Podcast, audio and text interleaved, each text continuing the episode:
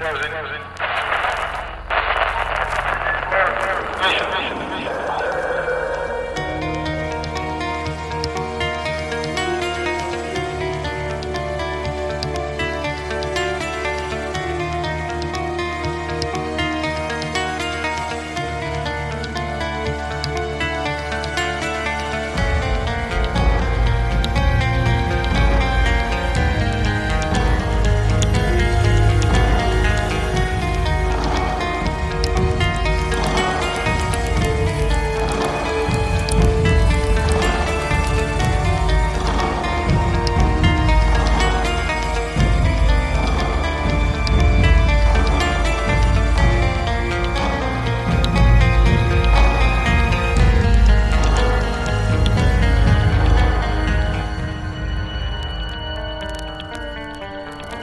evening and welcome to Monsters Among Us. I am your guide, Derek Hayes. Indeed, welcome to the program. I have an amazing selection of calls to share with you guys this evening. But before we get started, I just received a little package in my mailbox full of candy, stickers, some really bizarre trading cards. So thank you, Rob. Really appreciate that. As I said, I have an amazing show lined up for you guys. I've got a skinwalker, Bigfoot, a couple ghosts, perhaps some voodoo. I highly suggest you guys get comfortable, because I have a feeling this is about to get crazy. To kick things off this evening, we're going to take a trip down to Arizona.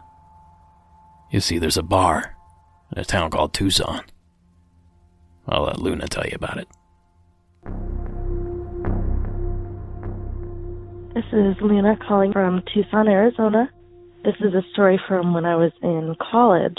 I worked for 5 years as a bartender, and at one of the places I used to bartend, there was a little dressing room for the employees.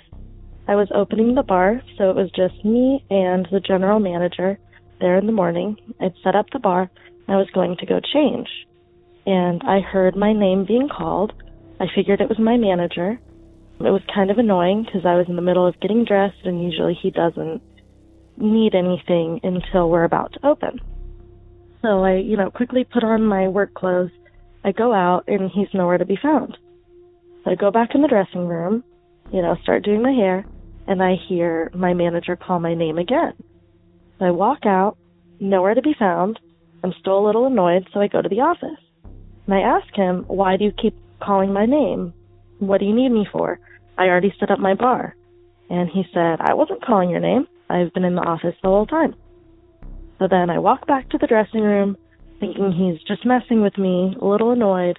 And when I go back there, my bag and all of the contents of my bag is just spread out over the entire dressing room. And there were things in very odd places. My sunglasses were on top of the trash can. My shoes were on top of the lockers. Very, very weird. The second story is also from the same bar. And when it's really busy on Friday, Saturday night, we have bar backs that help to get ice, restock, change kegs, everything like that. And I had asked the bar back to please change the syrup in one of the spigots, for soda. So I was expecting him to come, and if you've ever worked in the service industry, it's polite when you're walking behind someone to either say behind or touch a shoulder or something like that. And at this bar, there was like a metal covering that covered a drain right next to where the boxes of the syrup were.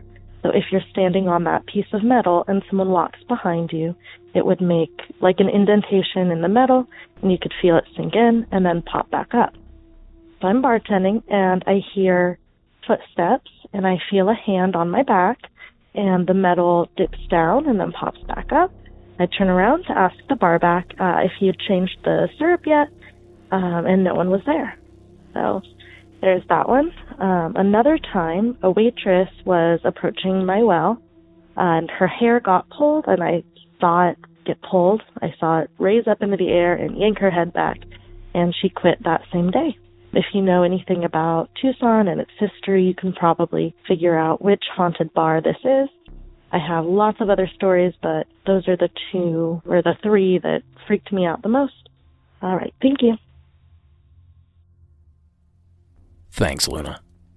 I'll be up front in saying I've actually never been to the town of Tucson. I've been to Flagstaff and Phoenix, a few other places, but never Tucson. I'm going to have to remedy that. So it got me wondering, what's going on in Tucson? Other haunted locations? That's when I stumbled upon this gem from KVOA, NBC News 4, out of Tucson. Check this out. You can't explain what happened. Ghost stories are laced throughout history. A lot of times the history does deal with the hauntings. Spirits still stirring in Tucson. A lot of paranormal experiences here at La Cocina. Some of the building dates back to the 1800s. Becky McKitty can sense the paranormal and guides ghost tours. I've been tapped on the shoulder here. Scratched. Had my name being called. One ghost hunt here at La Cocina where we were in this building in particular, and the radio in the way back turned on all by itself. Spirits seek her out. This door over here is the one that I was standing in front of, and my shoulder got tapped, and this is also the one that I heard the handle jiggle when I was standing outside as if someone was trying to come out. It's not just La Cocina. Other places in Tucson are said to be haunted. Maybe you've heard of the ghost stories at Hotel Congress. The story goes that there was a woman that checked into this room. What eventually happened is that she called down to the front desk, was very distraught, and was threatening to kill herself. They found her in this bathroom. Locked herself in here, shot herself through the head, and the bullet went through this wall. A bullet, some believe, was patched over. If you look closely, you can see a circular kind of patch. Abram Cooper works at the hotel. He remembers a couple bolting from the room at 2 a.m. They were just like, no, we want to leave. And I was like, is there a problem? Maybe we can address it. I said, no, we were asleep. I woke up in the middle of the night, and there was a woman sitting on the edge of the bed. A soul never checked out of room 242.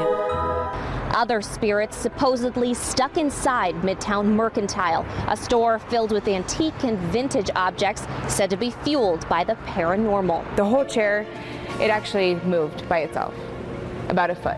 This ghost, known as Wendy. This is where the pictures will come flying off the wall. We've had so many things break. Daniela Lopez has worked here about a year and seen a lifetime's worth of paranormal activity. There's a mirror that's on the wall there, and I just happened to see a little girl in a red dress. Were you scared? I was scared, yeah. It's not just the little girl. She says other souls call this place home. The rocking chair, it just immediately seemed as if someone had sat down and just started rocking back and forth. It didn't stop. It didn't seem like, oh, it's just the wind blowing it. It was forcibly rocking back and forth like someone was in it. Inexplicable happenings. Just coincidence? Or are lives locked inside these places deemed Tucson's most haunted? Alex Dote, News 4 Tucson. Of course, you can find a link to this clip in tonight's show notes. I guess I shouldn't be surprised. It seems that most of these older western towns have some sort of ghostly legend about them. And again, you shouldn't be surprised with all the tragedy, illness, violence that occurred in these places in the old days. Thank you again, Luna, for sharing your story. And I'm not sure if your bar was mentioned in this little news clip, but if it wasn't, it's a shame. It certainly deserves to be included.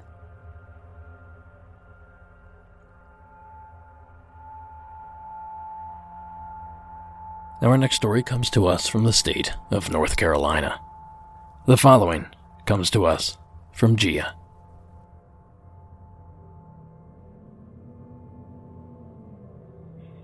Hi, this is Gia from North Carolina.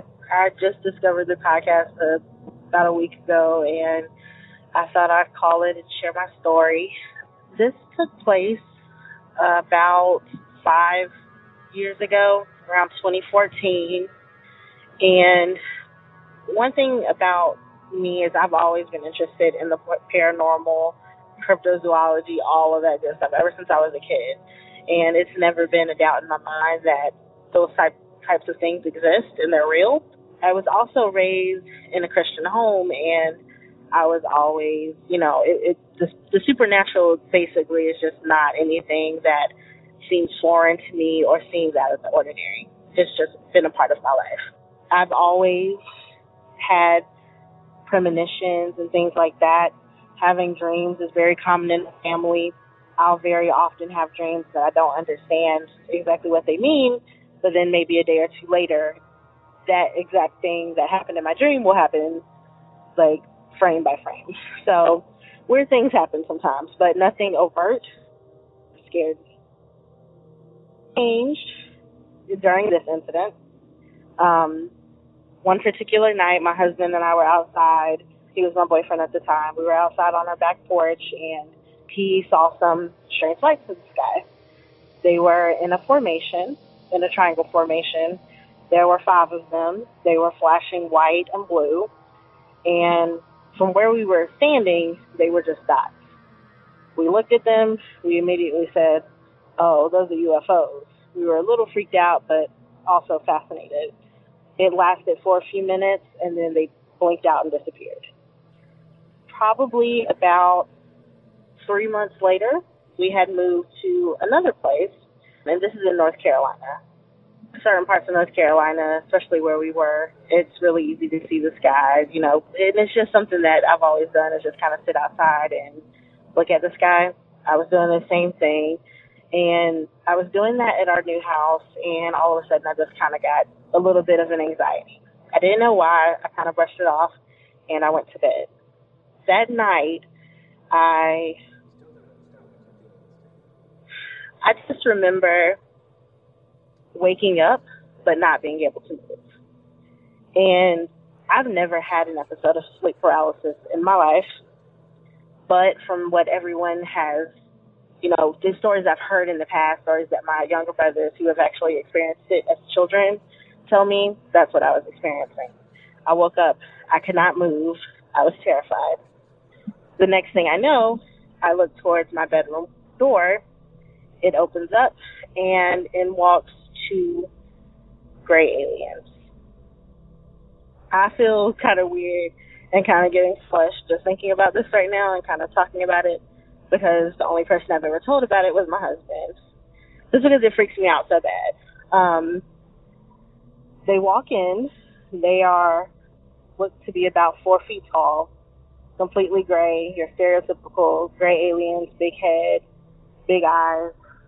I remember seeing a slit for a mouth and long, skinny arms.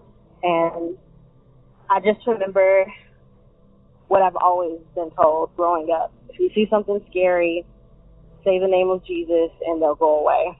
So I immediately start trying to say the name Jesus, and I could not even open my mouth. It's like there was something preventing my mouth from moving. And, of course, I'm in a state of paralysis.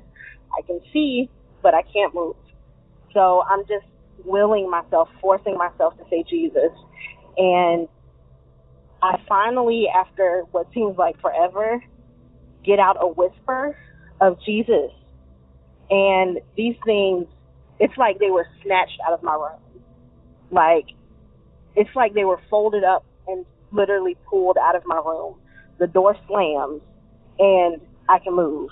So I was screaming. I was in hysterics.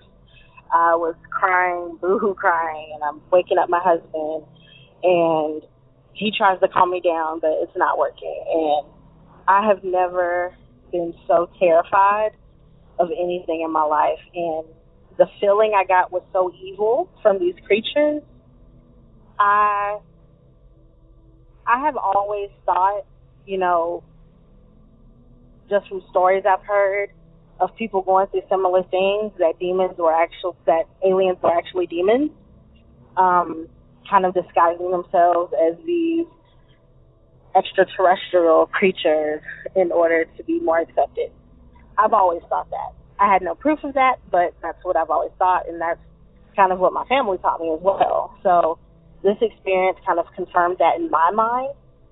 Not to say that there aren't any extraterrestrials out there, but these things were demonic. I knew that if they had made it to my bed when they were creeping towards me, I had no doubt that they wanted to hurt me. And I don't know if I would have been abducted. I don't know. I really don't. But all I know is that when the name Jesus came out of my mouth, these things flew out of my room. And I've never experienced anything like that. I just cannot describe to you the level of terror I have thinking back to that. I've experienced some crazy things in my life. My little brother and I have even seen Bigfoot before, and I was not scared like this. But I just wanted to share this. I hope you can, share this on your podcast, and not trying to be extra religious because I'm not even that religious of a person, but it's for nothing more than an experiment. If anyone sees things and they're interacting with you against your will, just say the name Jesus. Just try it, because it worked for me. And that's it. Thanks. Thank you, Gia. So I'll be honest here. At least to me, this sounds like a case of sleep paralysis. Gia fell asleep. She was asleep, couldn't move. All the signs are there. But even if I am correct in my assessment, it doesn't stop this strange thought from popping in my head. If I were an alien race, was traveling light years across the galaxy and plucking human beings from the Earth, I think I would try to do it under the cover of something like sleep paralysis, so that even if they did remember, no one would believe them. Even if they failed to wipe out the abductee's memory, they would have the safety net of knowing that there is this disorder that causes the exact same symptoms that their abduction leaves. Now I realize this is skirting on tinfoil hat territory, but it's also October, so let's shoot for the spooky and see where we land. Now Gia's case got me a little curious on this, so I had Addie set up a poll on both the Facebook group and main page. For those of you that suffer sleep paralysis, what is your monster? What comes to visit in the dead of night? I can tell you I'm a longtime sufferer of the disorder myself, although it has been several months now since I've experienced an episode. But 9 times out of 10, it starts the exact same way. I'm called to someone's home, someone that's experiencing activity they can't explain, and it's escalated to the point where they're literally begging for help. Well, I arrive and they send me to the back of the house and open a closet door. Inside the closet door is a dark mass. You can make out eyes, you can make out a mouth, but that's about it. The rest is a dark, brooding mass. The entity takes up a majority of the closet, and as I open the door, I'm dwarfed by its presence. And that is when I become speechless, unable to move, as the entity swallows me. It's usually at this point that I awake, completely frozen, waiting for Sarah to finally jar me out of it. I'm not scared anymore. Annoyed, yes, but no longer scared. Repetition is one of the comforts of sleep paralysis. Once you've experienced it a few times, you kind of know what you're in for. So I say all that to say this.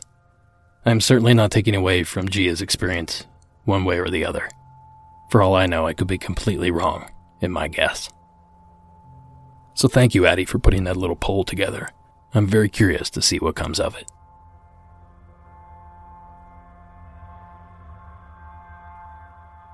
So let's switch gears here a little bit. You guys know I love my ABC calls, my alien big cats. Well, we got one from Texas, but this one's just a little bit different. The following is Jarrett's story.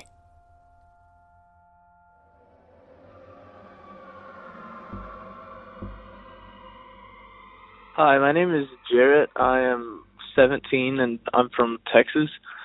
And growing up, I lived in small town Texas near Lake Texoma.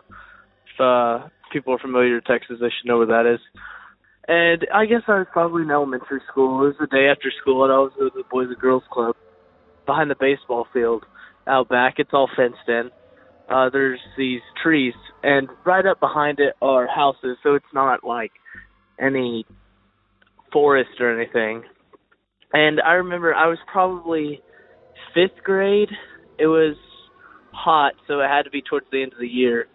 And I was going up there because we were playing baseball or something, and I just look up, and in the pasture, like right in front of the tree line, just in front of the house behind it, is this. Okay, so growing up in small town Texas, I can identify the creatures we have. And it was a mountain lion, but this was bigger than any mountain lion I've ever seen.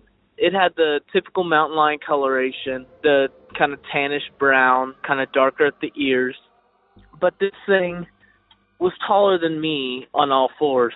And I'm 5th grade. I'm not super tall, but I was probably 4 or 5, something like that.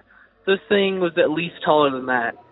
And I make eye contact with this thing, and it looks through me. It doesn't look at me. Oh, my gosh. And I was, so I just kind of, being a kid, I didn't know, like, it was a predator or anything. So I turned and ran and tried to go get my friends. And they were like, whatever, you're crazy. And so we went back and looked, and the thing was gone. But we went up to where we saw it, being dumb kids. Its footprints were there, but it's like where it was standing when it saw me, it was just, like, gone.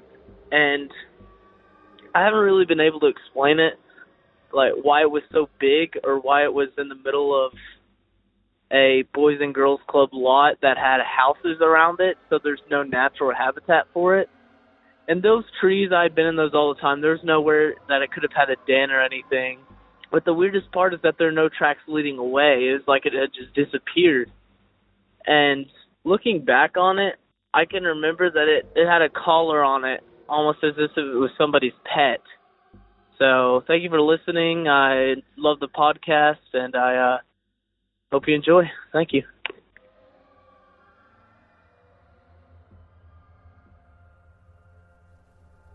Thank you, Jarrett. And this is another one of those cases where I believe I may know what's going on. Jarrett claimed he was 17 years old. He also claimed that this encounter happened when he was in elementary school, which, just to be safe, let's say 10 years ago. I'll come back to that part here in a few minutes. Now, Jarrett claims that the place where he saw the cat could not support that kind of animal. There were no hiding places or places to find food or cover. And then, at the very end, he mentions the collar. So my thought here is that perhaps this is not a mountain lion, but rather a female African lion. He said the cat was huge and stood up to his chest. Well, African lions are massive. A female can stand over 3 feet tall. And the body style is similar enough. The coat color, similar enough. And at a distance, I could see the confusion between a female African lion in any American mountain lion. Now here's where the dates come into play. For those of you that have listened to the very first episode of the show, you may remember me discussing a massacre in the town of Zanesville in Ohio, the town over from where I grew up. Well, in short, a guy essentially lost his mind and released dozens of tigers, lions, wolves, monkeys, and bears. Unfortunately, law enforcement was outnumbered, and the wooded hills gave plenty of cover for these animals, so they were left with no choice other than to kill them. But due in part to that massacre, regulations have been written to keep people from having wild animals as pets. So my thought here is, this was 10 years ago. Laws were a little more lax. Maybe somebody in that apartment complex had a female lion just happened to get out at the very moment that Jarrett was looking up that hillside. Thank you again, Jarrett, for taking the time to share your story. I hope my little theory sheds a little bit of light on your mystery.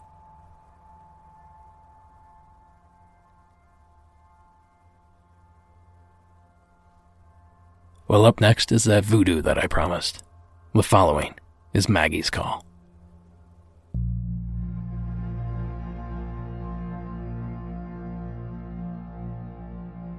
Hi, I was down in British Virgin Islands, Tortola, 2 years ago, and I was supposed to go with my daughter, and I ended up going alone. And from the day I landed, I had the most intense experience of my life. Some could call it very frightening. I, on the other hand, enjoyed it in a weird way. And there's many things that happened on that journey. Started off very sick, cried uncontrollably for the first 24 hours in this one bungalow hotel. I checked out there and went to the sugar mill, which is right next to the Boomba Shack. It's near break. It's a wonderful old 300-year-old rum plantation. And they have the old oxen circular pool. This is winter, but it's beautiful down there. This is about, midnight. I was coming back up alone. I'm wearing high heels and a sexy dress. I'd gone out with this German couple. I had maybe a couple of drinks. We smoked a little cannabis, but other than that, nothing. And so I'm coming along the walkway. Now, just to know, these stones are a ballast stone from Yorkshire, England, when they used to carry the boats back. They would sail over empty and then come back with rum and sugar. Well, unfortunately, the history of this island, it was a slave plantation back then in the 1600s and the 1700s. And so, many, many black people died. And there was a Carib tribe and then another tribe down there. So they weren't just Africans. These were local people who had a long, long, civilization. They invented the term barbecue. But they're slaves in this island, and I'm coming up. The wind is blowing, and it's blowing in the reeds, the type palm leaves, how it makes that sound like shh.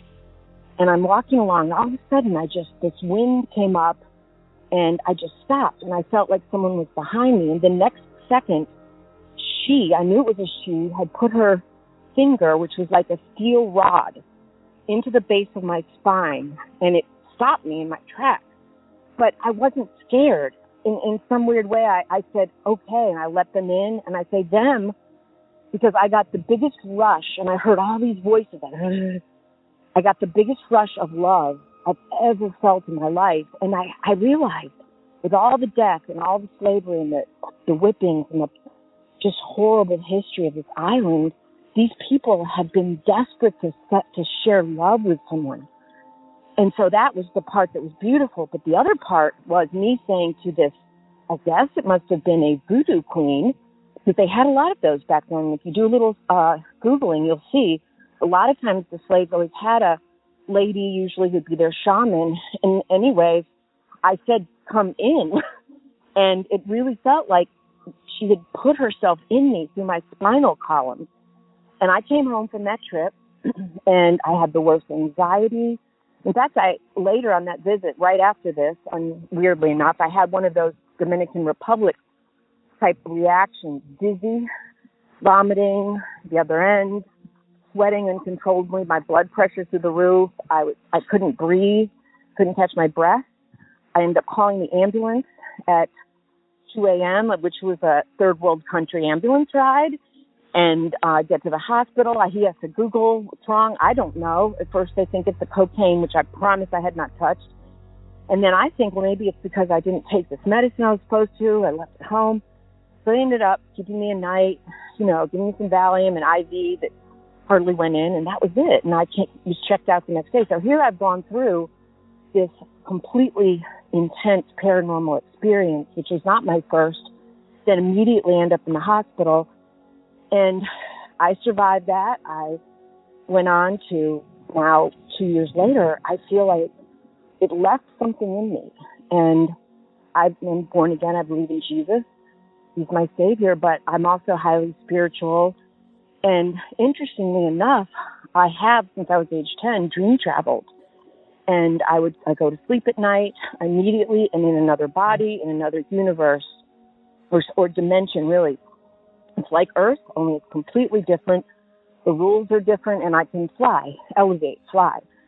I've been going there since I was 10. So in a way, I think I'm more open to these type of experiences. And but it was insane. It was intense. And that feeling of love and hearing all those voices, it just rushed over me. The best feeling of love I've ever felt. You know, it was scary. Yes, the whole trip was. You know, getting sick like that, immediately after alone in the highlands, and the man coming up, he's going, "What's your next of kin?" And I go, "What?" I didn't understand him, their accents. He goes, "What's your next of kin?" I go, "Jessie Lee, my daughter." He gets her number. I said, "But she won't call you. She hardly ever answers her phone. I'll be sitting here for days." And I was, I felt like I was about to die.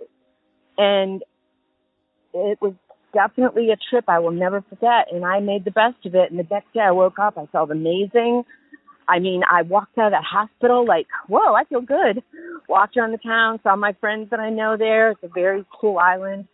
Ferry gets in. It's really affordable. The place to go is the sugar mill in British Virgin Islands, the islands of Tortola, next to the Boomba Shack. And they have a big full moon party every year. So definitely this is a story that occurred, and it wasn't my first paranormal experience, and it definitely won't be my last. I really dig your show. I'm a new listener. Thank you so much. I enjoy your voice, too. It's nice. It's very hot. Thank you. Thank you, Maggie. Now, you guys have heard me tell it 100 times. I am not religious, but that doesn't stop me from realizing the significance of this story. It almost seems as if the person that tapped Maggie on the back of the neck had the ability to remove something, change something within Maggie. Now, it's obvious that I am no medical doctor, but I can't think of too many illnesses that would have her in a hospital for a single day, only to have her released the next day feeling, in her words, great. So is it possible that this witch doctor, priestess, shaman, whatever you want to call her, somehow either tapped into or pulled something out of Maggie's spirit or body? A darkness, a weight that she's been forced to carry. An exorcism, if you will. Now, this may sound like fantasy, but I have heard some stories over the years about voodoo and the power it has.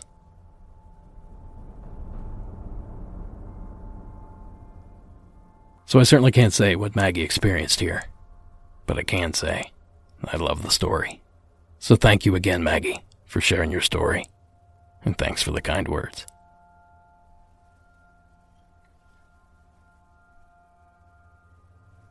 Now, before I round into the tail end of tonight's stories, a couple little announcements we need to cover. You guys know all these, so I'm going to breeze through them. Follow us on social media, Twitter, Instagram, and Facebook. Don't forget the Facebook group. You can buy merchandise on the website, monstersamonguspodcast.com. Click on the shop tab. And if you have a story you would like to share, simply call the hotline at 1-888-608-NIGHT. That's 1-888-608-6444. And lastly, don't forget, I'm still looking for hometown legend submissions. So if you guys have one, submit one. Now, back to the program. Some of these calls are quite lengthy tonight, so I'm trying to cut down on the amount of jabbering that I'm doing. Hope it's working.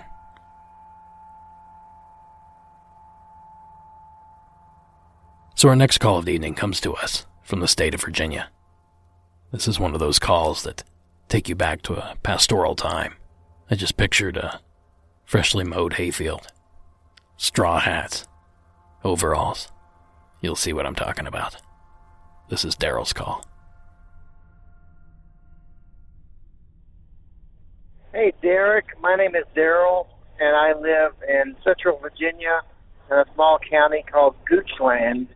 I've got a couple of stories. I seem to be susceptible to things that are not this world. Like, I see people moving in the corner of my eye.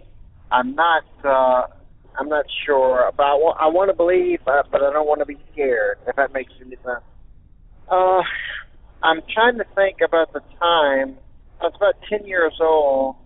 That's about 45, 46 years ago, in about 1970. I remember I was a young boy sitting on a farm. We had chicken coops and pigs and cows, and my grandmother used to churn butter. It was an awesome way to grow up. But this particular summer day, it was after school was out. There was a glider on a very pretty day, just flying around. A glider is a plane with no engine. It's been pulled by an airplane to fly around. He was flying around our neighborhood, and we noticed him, and he crashed in my grandparents' hayfield. I remember this because once he crashed, we were eating watermelon on my grandmother's porch, and the man came up, and we served him watermelon and allowed him to use our phone to call for a pickup and a retrieval of his glider. Well, that in itself is a pretty odd story. I mean, how many times that happened in a person's life? But about dusk area, a trailer and a couple of men drove up to retrieve the airplane or the glider. And I remember being in my grandmother's house with a dog we named Snoopy. Had a flashlight that was like a ray gun flashlight. He took the little colored lens out of it. It just became a regular flashlight. And Snoopy and I went to watch the men retrieve the glider, removing the wings and then taking it back to wherever they stored that particular glider. So anyway, I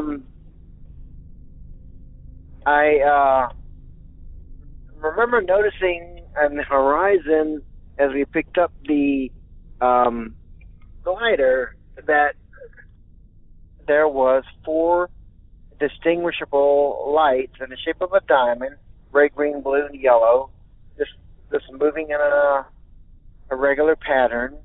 And when you look below across them and across the field, there was this image of what looked like a person in a sheet, like a Charlie Brown ghost, just jumping him around and making these motions like a ghost. I remember seeing this with my uncle and my brother, and we just kind of hurried back to my parents' house. I didn't really talk about it because I didn't know how real it was. So the next day, again, this is in the summer, we were playing Cowboys and Indians, which you did back in particular time of the world. And I remember my mom calling us in for dinner, and I came in and realized I left my 6-shooter or my tomahawk out in the yard and went out to get it, retrieve it. And I remember going out and looking across the field where I saw this ghost-like figure, and I saw 3 ghost-like figures just dancing back and forth, but no lights in the sky like a UFO. I just thought it was really bizarre. I have no explanation for it. It never happened again. But I remember once I retrieved my toys, my gun or my tomahawk, when I got to the front door to get in, the door was locked, and I had not locked it. And I had to knock on the door for my mom to let me back in the house and eat dinner. It scared me forever. Anyway, I love your podcast. I love that you allow people to tell their stories, real or not real. It's what they see. It's what they believe. I have a few more stories. I think I'm one of these people that are susceptible to, things that are other than this world. I will share them at a later date. Hope you have a great day, and know that I can't listen to this particular podcast at night because it's too real and too scary. Derek, you're awesome. The Facebook fan page is awesome, and I appreciate you taking my call. Have a great day.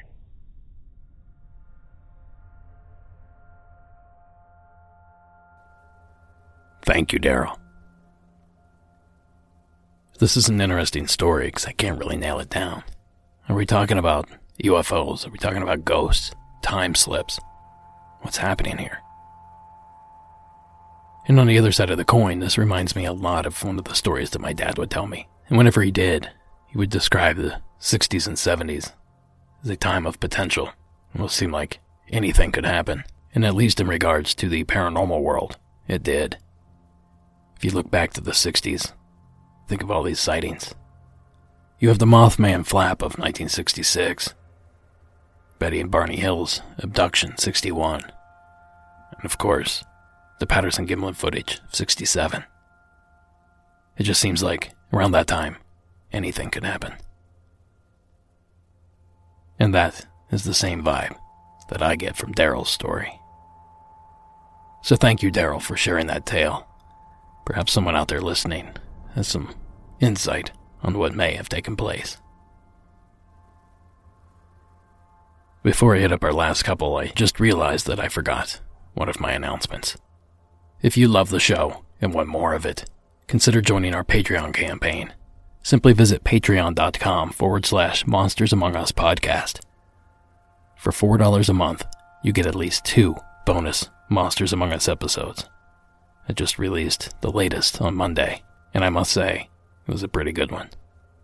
I should also point out that every person that supports the Patreon page helps us not only keep this program running, but keep it ad-free. So consider your pledge today.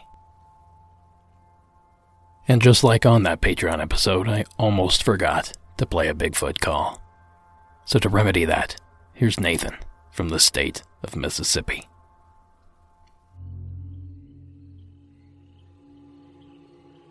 Hey, Derek. This is Nathan from Mississippi, and I have a pretty weird story to tell you that my dad told me back when I was about 8 or 9 years old. It's a pretty cool Bigfoot story, so I hope you like it. Anyway, my dad lived in Gloucester, Mississippi from about, I guess, 3 years old to about when he was 15 until he moved down to where we are now. And he and his friends, about when he was 8 or 9 years old, used to play up in the hills of Gloucester, Mississippi, because, you know, back then they didn't really care, the parents at least. So he and his friends used to ride bikes up in the hills and go play hide and seek. And about in 1983, he told me that one day his friends and him were playing hide and seek in the forest, in those hills, and he saw this big ridge that he knew if he climbed up, he could get a great hiding spot from his buddies. Anyway, so he grabs the first vine he sees, climbs up the hill, and he makes it up and walks around a little bit, trying to find a good hiding spot that he knows his friends wouldn't see him from. So a little later on, about a few minutes, maybe 4 minutes later, he looks ahead and sees the most terrifying thing, and this is a quote from him, the most terrifying thing he's ever seen. It was this giant black hairy creature that he said you could not see its face. Its hair was just draped over its face, and he claimed that it scared the crap out of him. He claimed it stared at him. That's all it did. And the next thing he told me he did was he just dropped everything and ran away. That was everything he did. That was the only thing he did. He never went back in those hills. He told me he told his friends, and his friends didn't believe him, but he told me he never went back up in those hills. Anyway, that's my story. Sorry it's so short, man, but I hope you enjoyed it. Keep doing what you're doing. Anyway, bye-bye. Thank you, Nathan. Now, with Mississippi in mind, I actually received a call several months ago by a man named Mac in Mississippi. Now, Mac had an extraordinary claim about a Sasquatch encounter that he had, but unfortunately, the call's quality was so bad I could barely make out the story. In addition, it seemed to cut off halfway, so I don't have an ending. So Mac, in Mississippi, if you're out there listening, please call that story back in. The first half was amazing. Thank you again, Nathan, for collecting that secondhand story and sharing with us. And before I play our final call of the evening, I need to make a correction on last week's episode. You see, at a certain point, I mistakenly said that Indiana only has 2 area codes. But what had happened is I actually Googled the area code the first call came from, and one of the maps that came up showed that area code and lumped all the others into one. So, based on that map, it appeared that there were only two. Obviously, there are several. So with all the additions, subtractions, and corrections out of the way, that leaves us with the final call of the evening. Now the following comes to us from my state of California, albeit much further north. The following is Dominic's submission.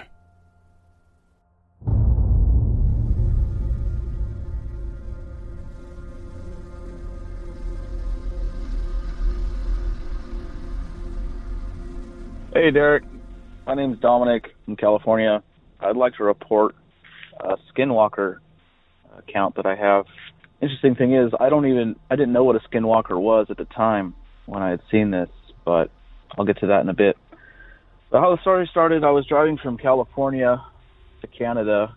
I went to school up in Canada for a few years, and I'd often make this drive by myself. And it was a drive I've made quite a few times. And I was making this drive in August to return back to school, and as I was going, I was in Nevada, and I had gotten I was between Elko and Wells, which is pretty much in the middle of nowhere. At the time, I had to use a road map to find out where we were going, because we didn't have iPhones back then. I didn't even have a cell phone, actually.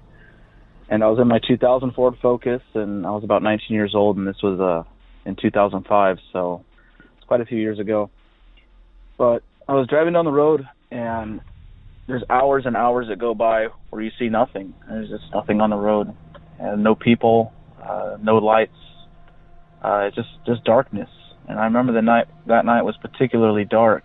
I don't remember whether it was a moonless night or not, but I just remember it being very dark, but the skies were clear.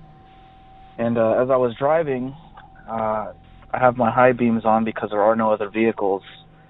I noticed up in the distance on the right-hand side of the road a pair of glowing eyes.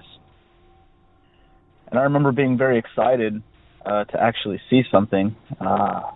I'm an animal lover, and I always like checking out animals. And I thought I was coming up on some sort of animal in the Nevada desert. So as I was pulling up, I was going about 80 miles an hour. I started to slow down considerably. And I got to about 15 miles an hour, and I started to pull over on the side of the road because these eyes were right on the fog line. And as I was getting closer to this thing, I was trying to decide what it was. And at first I thought it was maybe a large cat because of the glowing eyes. But then I noticed this thing was like pure white, like milk. And the white reminded me of like a snow rabbit, but it was way too big to be a rabbit. And another thing that made me think it was a rabbit was, at first, when I saw it moving, this thing almost looked like it did a hop. But as I drove closer, I saw that this thing was probably 100 feet away by now. It had no ears, no distinguishable face features other than just eyes, giant glowing eyes. And it had arms like a human, and it was moving kind of like a chimp does, where it kind of will put its knuckles on the ground and scoot forward. And it was moving pretty slowly, but it was just moving its hands forward and kind of pushing its weight on its hands and lifting its knees and back legs off the ground and scooting forward. It didn't pay me any attention. It didn't mind me at all. It just stayed on the fog line, and it was just moving forward. And the second I realized that I'd never seen anything like this, and it was unsettling to me because it wasn't natural. So in my car, I started yelling to myself because I was so scared. I was like, what the hell is that, you know? And I accelerated as fast as I could. And I was driving a stick shift at the time, and I threw the thing in second gear and just punched it and tried to take off. And I'll just never forget, though, the milky skin and the giant eyes, but it had no nose, it had no mouth, it had no ears. It was just flesh, no fur, nothing, and it was just moving on the side of the road in the middle of nowhere. And I accelerated and got out of there, and, you know, I was pretty far away from it, but the entire trip up into Canada, I couldn't shake the feeling like this thing was somehow behind me. And, but yeah, it really freaked me out. So I told people about it, and, you know, nobody really believed me at the time, or they just thought, well, that's strange. This being had no features at all. Like I said, no nose, no mouth, no ears, and I had such a good view of it for long enough to where I have no doubt that this thing wasn't a cat, it wasn't a rabbit, it wasn't a gorilla, it wasn't a hairless animal. That, I mean, the arms were long, the legs were long, it was on its knees, and like I said, that white skin. So years later, this was quite a few years later, I was working construction. I was a manager, and we were working night shift, and I was in my truck listening to some nighttime radio. I came across a AM station that was talking about this thing called the Skinwalker. And I thought, oh, that's an interesting name. And there's people just, you know, talking about where this thing's at, and I don't really remember exactly what they were saying, but I got on my phone and I Googled Skinwalker images because I wanted to see what this thing looked like.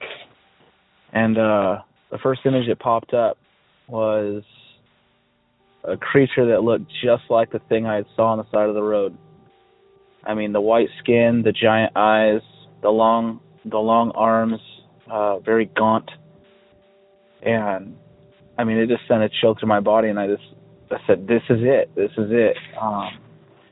My wife, who, at the time I was dating her in college, she was my college sweetheart. I had told her about the thing I saw on the side of the road, and she just said, wow, that's weird. But when I saw this image years later and this name Skinwalker, I showed her, I said, this is the thing I saw. The picture that I saw, it was taken from like a deer cam or something.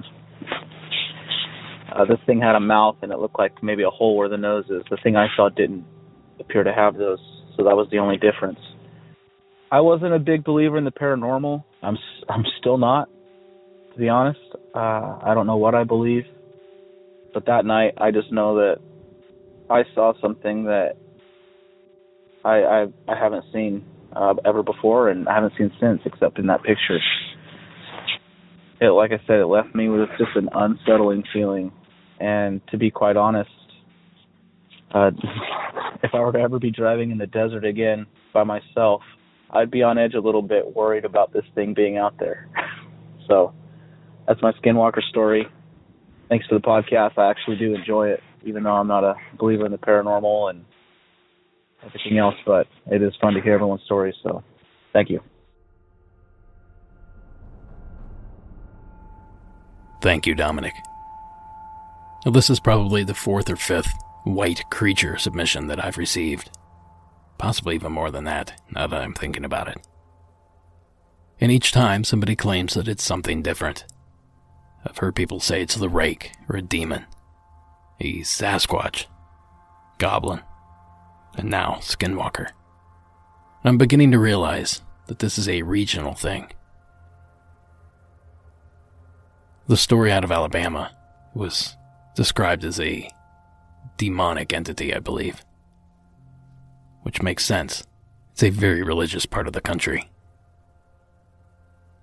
I remember a call from the Indiana area, and I don't believe the caller said outright that he thought it was a Bigfoot, but I somehow got that cue, even though it was unspoken. And now here we are, in the West, in the land of the Skinwalker. And Dominic sees this creature that he associates with the Skinwalker. Now, by no means am I saying that any one of these people are wrong. But what I am saying is perhaps all these are connected. Is it possible that there is a undiscovered, unknown race of white, humanoid-looking creatures, maybe subterranean? Perhaps they live in caves deep under the earth and only come out at night, or better yet, They only come out when they have to. I obviously have no evidence to support any of this, other than the claims that we've collected. But again, it's October, so why not? A big thank you to Dominic again for sharing that story. I love tales like that. And that's going to do it for this episode. Monsters Among Us is written and produced by me, Derek Hayes. Additional support is provided by Warren Pond Abbott, Addie Lloyd, and Tony Bell. All audio used in this production is done so under the protection of fair use. And the music you're hearing, it's Coag music. Thank you all for listening, and until next week.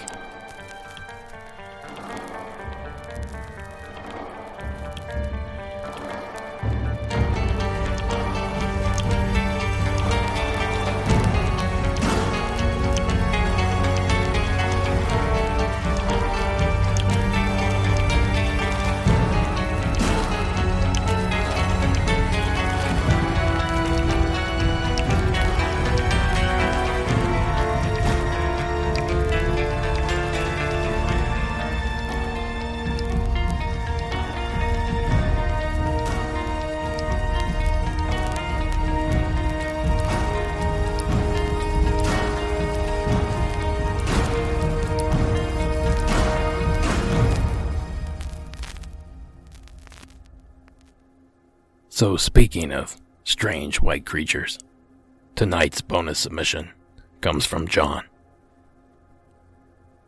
Hi Derek, my name is John. I've been listening to your podcast for a few days now, and something on Season 5, Episode 15 caught my attention. I too have witnessed a pale, gaunt humanoid figure running on all fours and upright on separate occasions. And also, due to my work, I prefer to remain anonymous. Here are my experiences. On two separate occasions, I have seen a figure similar to the ones described in your Season 5 episode. I was living in the state of Indiana at the time, although both encounters took place in separate towns. The first was in Evansville, a city on the bank of the Ohio River just across from Kentucky.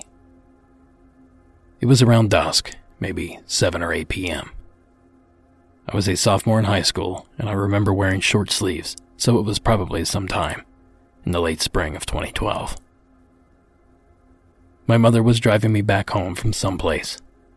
We were on the Lloyd Expressway going west, and there's a mosque that we were passing, and as I looked in that direction, I saw something on the ground. For a brief moment, it was still and hunched over in a squatting position, with its back facing the road. But then it snapped its head back as we passed by, and in the blink of an eye it darted toward the few trees south of the road. It all happened quickly, but I saw the creature long enough for me to get a decent mental picture of it. Its head was definitely humanoid, and had a thin mouth and eyes. If it had a nose or ears, they weren't visible from that distance, or in that lighting. And as the previous witness had said, its back was flat. It was on all fours, but had hands and feet from what I could see. Its limbs didn't appear designed for a quadruped. It was like when a person tries walking on all fours. It's a little awkward and stilted. But that didn't seem to affect the speed of the creature. Now I am sure the experience could be explained somehow, but I can't think of an animal that would look anything like that. And I can't think of a reason why someone would be crouched by a busy expressway painted pale white and completely nude. It also doesn't explain how I saw the same thing 2 years later and over 100 miles away. It was the beginning of summer and I was at the end of my senior year. I graduated from high school about 100 miles north of Evansville in 2014, in a town with a lot of folklore and urban legends. There was a cemetery not far from our town located in neighboring Clay County, called 100 Steps Cemetery. There's some local lore about the cemetery, so we decided to poke around. Harmless summer fun for a bunch of teenagers. There was about a dozen or so of us there. 4 of us, including myself, walked up to the steps and hung out for a bit, laughing about the lore surrounding the cemetery. We eventually got bored and decided to walk down the steps.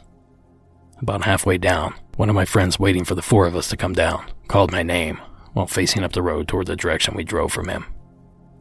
I replied as we walked up to his side, and he looked over at me, horrified. Another friend came up behind me.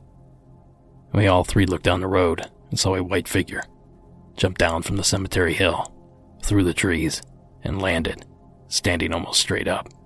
It was fully white and looked nearly identical to what I saw in Evansville. The only difference was this creature was bipedal and much more white. I noticed its hands had what looked like three long fingers, but to be honest, it was dark and I could be mistaken. I'm positive what I saw can't be easily explained away. It stood there looking at us for maybe a second, then sprinted into the nearby cornfield. The three of us who saw it ran to the cars, telling the rest of our group to get in as well. Again, it was dark and we had already spooked ourselves a little bit, but it wasn't someone from our group playing a trick on us. We were all accounted for after we parked at the nearest gas station, and nobody knew where we were going. The only explanation that could be possible would be for someone to be waiting for a random group of people to come by, just for a laugh, but that doesn't seem very likely either. I haven't encountered anything like this since, or heard anyone else who has seen anything similar until listening to your podcast. I'm glad someone else has had a similar sighting. Love the show, John. P.S. I've attached two maps depicting the areas where I was in relation to the creature. I also provided a picture of 100 Steps Cemetery to give you an idea. I found out that the steps were removed and replaced with a ramp just last year. Thanks again, John. Thank you again, John. And for you guys listening, I highly suggest you go back to Season 5, Episode 15, and check out that white humanoid story. Thanks again, John, for sharing that story, and thank you for sticking around to the end of the show. Have a great night.